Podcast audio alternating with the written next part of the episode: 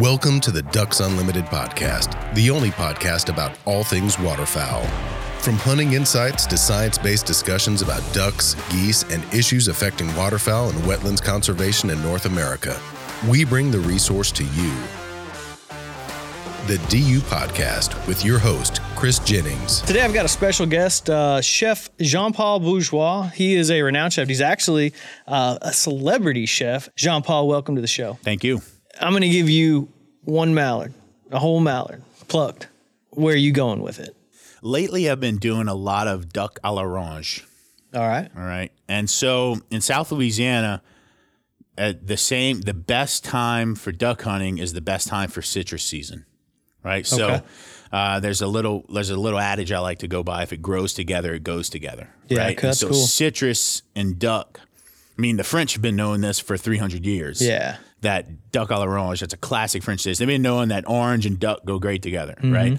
Um, and so I've been doing a camp style duck à l'orange that I really like, which is l- made from local citrus, mostly navel oranges and satsumas of like just right off the trees in South Louisiana, and whatever duck we're lucky enough to kill that day. Um, Yeah. It doesn't have to be a mallard, whatever it doesn't have- is. That's cool. But, but I Yeah. take a I take a couple mallards in a in a in a nice Dutch oven enamel pot or something like that and make some duck à l'orange. But I love that kind of camp style, rustic, lacquered, savory and sweet and sour Mm-hmm. kind of component with duck. Um, and again, like it, the the two growing together and being cooked together in that one pot. I mean, I don't know. You just kind of can't beat it. Yeah, no, that sounds fantastic. Now, and and we've kind of talked off air about this a little bit too, but how are you preparing ducks if you have an audience of people like, hey, um, half the people that are showing up in your backyard don't want to try duck because they they think it's too gamey or they're just they're just kind of hesitant to even try it.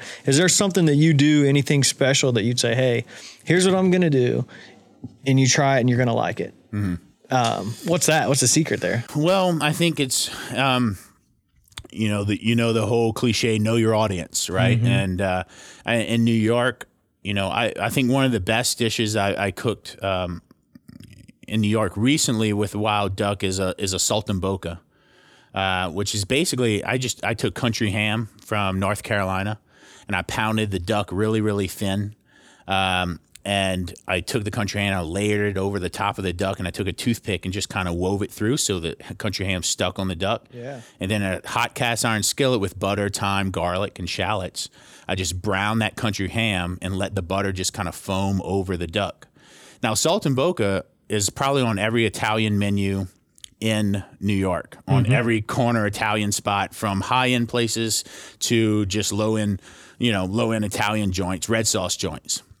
Saltimbocca exists. And so when I'm cooking for New Yorkers, especially that I know that go out to eat and like Italian food, like Salt and Saltimbocca is always a good option because they they're easily able to connect that dot. Yeah. And uh, you know, usually you eat it with veal, sometimes chicken, something like that. It's not outside their comfort zone. Not they outside- see it yeah, they're just like, well, oh, yeah. I mean, if I said duck fricassee, which is when I grew up eating duck, it was duck and wild mushroom fricassee because we would harvest oyster mushrooms from the side side of fallen cypress trees on the way back from the duck blind to the launch. Yeah. So we would harvest those and we'd cook a duck and mushroom, wild duck and mushroom fricassee is one of my dad's most famous dishes.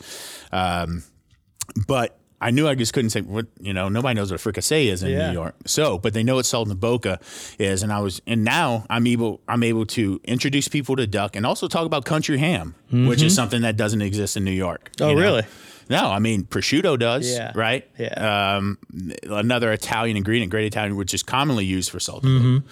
So, um, yeah, I really, I really love that little dish. That's a good one. And with that, as you're you're kind of you're cooking the ham on the ham side, that duck still stays like at a medium rare. nice, nice rosy medium at most. Yeah. Right. Because yeah, the country ham it it it it, it acts as a slight little barrier.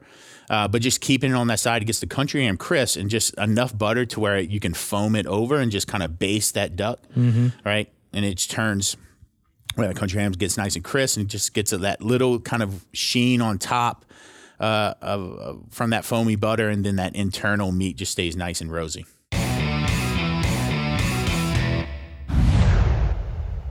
Be the first to know when ducks are on the move. Sign up for DU's waterfowl migration email alerts and receive ongoing in depth updates on the latest habitat conditions, weather changes, and hunting reports for your flyway. Visit ducks.org slash migration alerts.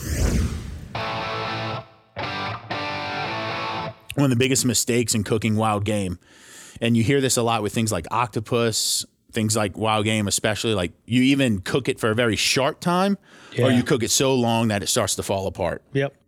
Anything in the middle, it's tough and gamey and doesn't eat right. That's when right? you can turn people off Yeah, to that's it. when you and turn it people just, off, so. Yeah, I mean, we've had that conversation several times. You know, the, lots of people around the building here cook, and you know, some of us, even myself, make mistakes. You know, come come back like, oh, I'm cooking these ducks this weekend, and it's like, oh man, I overcooked them. like, you know, it was a, it was just a complete, Yeah. you know, I can remember. of. I can remember getting tuna steaks when I was a little boy, Mm-hmm. and so my dad, we just hunt. We we hunted so much ducks, and so my point is, my dad traded other species for duck because we always had so much. He wasn't a big venison eater. Venison. Oh yeah, so slow. if you needed ducks, Yep. Yeah, you need you ducks. trade- You know where to come. Yeah. You come to my house because my dad needed venison, a wild boar, rabbits, or squirrels. Well, I had a friend, well, his friend went tuna fishing. Now I never seen tuna in my life. I was I don't know ten years old. These big red steaks of fish. I mean. Look, in Louisiana, you're frying redfish, you're frying speckled trout, you're putting it on the broiler, making almondine, so on and so forth. But you certainly weren't searing tuna steaks Yeah. rare Yeah. and then eating sl- rare food. And so I remember first time my dad cooked, he cooked until they were gray. I mean, the suckers were gray all the way through. And I never eat tuna again for another decade uh, until I was like, wait. you learned that that's not how you're supposed to not cook how it. you're supposed to cook it. My dad knew how to cook a duck, but he couldn't cook no tuna steak. That's hilarious.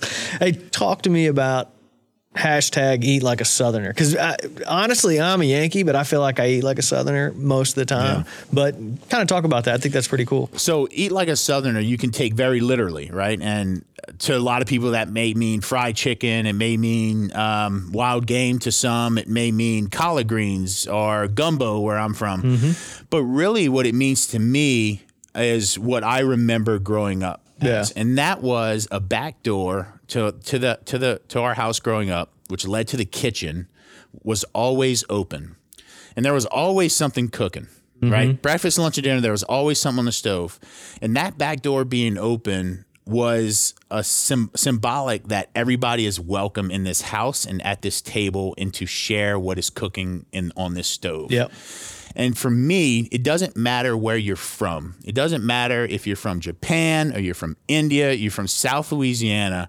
Everybody can eat like a Southerner if you are welcoming everybody to your table to enjoy that food and share that community. Cool. And for me, that is what eat like a Southerner means. yeah that's awesome chef jean paul thanks again man i really appreciate it hey if people want to find you find some of the recipes that you're doing where can they look you up Well, you can definitely hit me on Instagram at Chef Jean underscore Paul. Comment, like, whatever. D- slide into my DMs. I answer all my direct messages, and I'm happy to answer any any question on recipes or technique or anything like that. I love sharing recipes. I'm not one of these guys that you know really covet recipes. I believe recipes are worth sharing, getting out there, and having people cook them. So oh, Awesome. hit me up there. cool man i appreciate it thank you Thank you. I hope you all enjoyed the show today. Thanks to our guest, Jean Paul Bourgeois, for joining us in the studio, and thanks to Clay Baird for producing the DU podcast. He does a great job with it. I'm Chris Jennings. Thanks to all of you for supporting wetlands conservation. Thank you for listening to this episode of the DU Podcast. Be sure to rate, review, and subscribe to the show and visit www.ducks.org slash DU Podcast for resources based on today's topics, as well as access to more episodes. Opinions expressed by guests do not necessarily reflect those of Ducks Unlimited. Until next time, stay tuned to the Ducks.